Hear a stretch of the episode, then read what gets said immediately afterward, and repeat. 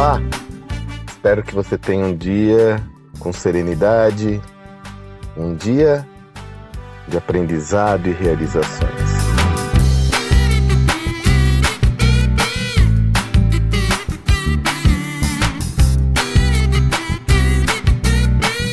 Nós temos que estar sempre com o modo esponja ativado e aprender continuamente. Foi o que aconteceu comigo ontem, quando estou gravando esse áudio. É, resolvi com a minha família assistir aquele, aquela animação da Disney nova, mais recente, chamada Encanto. Ela está disponível no, na plataforma da Disney, Disney Plus.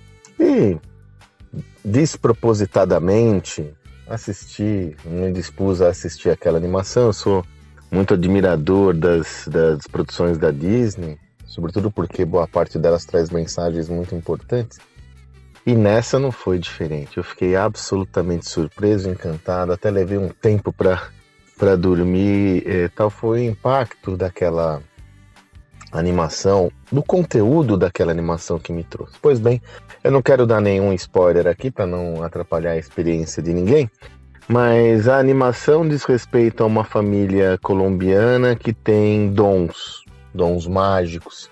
E toda a trama justamente se desenvolve pelo fato de uma das filhas não ter esse dom mágico e como isso evolui ao longo do tempo. Pois bem, como eu disse, sem dar o spoiler, mas trazendo para você aqui a principal reflexão que eu trago, já de antemão sugiro que você assista essa animação, sugiro muito, muito, muito, muito, é que em dada, um dado momento da narrativa do filme, ou melhor, da animação, fica claro é, uma mensagem importante por trás desse conteúdo.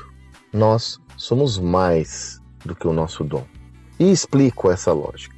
Muitas vezes, é, motivados e mobilizados pelo sucesso é, relativo a algum tipo de iniciativa da sua vida pessoal ou profissional, muitas vezes o indivíduo ele fica aprisionado naquele dom porque ele imagina que duas situações, né? Que sua maior fortaleza ou sua única fortaleza é aquilo que ele faz, e mais do que isso, ele fica inebriado pela admiração dos outros e, por outro lado, pela cobrança dos outros, porque esse dom gera uma cobrança, né, para que você se coloque à disposição de algo. Isso acontece muito nos esportes, por exemplo, acontece muito isso na área artística, porém, acontece muito isso no ambiente empresarial.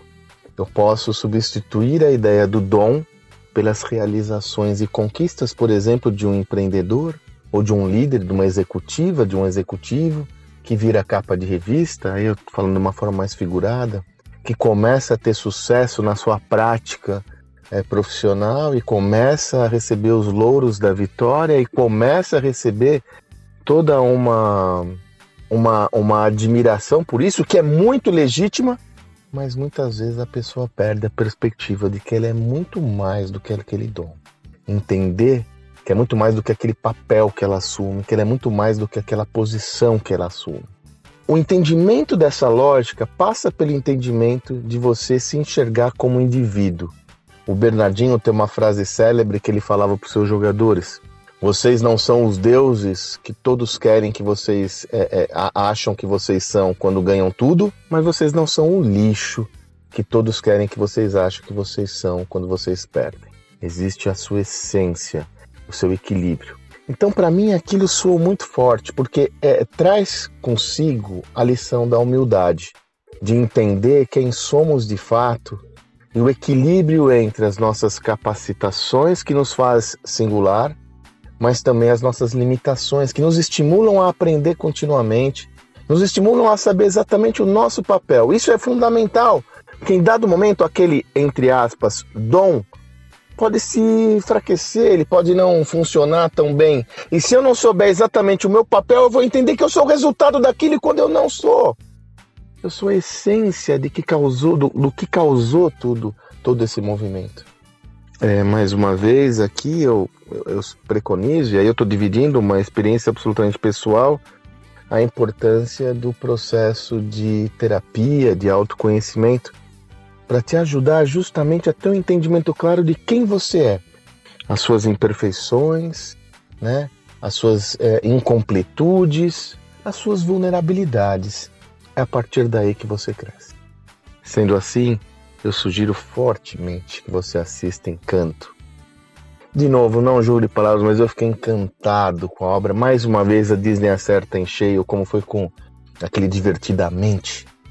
Assista Encanto, assista despropositadamente, não com todas as referências que eu trago, mas não deixe de fazer uma reflexão importante sobre qual que é o seu papel nesse processo todo, qual que é o seu papel no mundo, qual que é a sua essência e como isso impacta os seus atos. Espero que você tenha um excelente dia e até amanhã.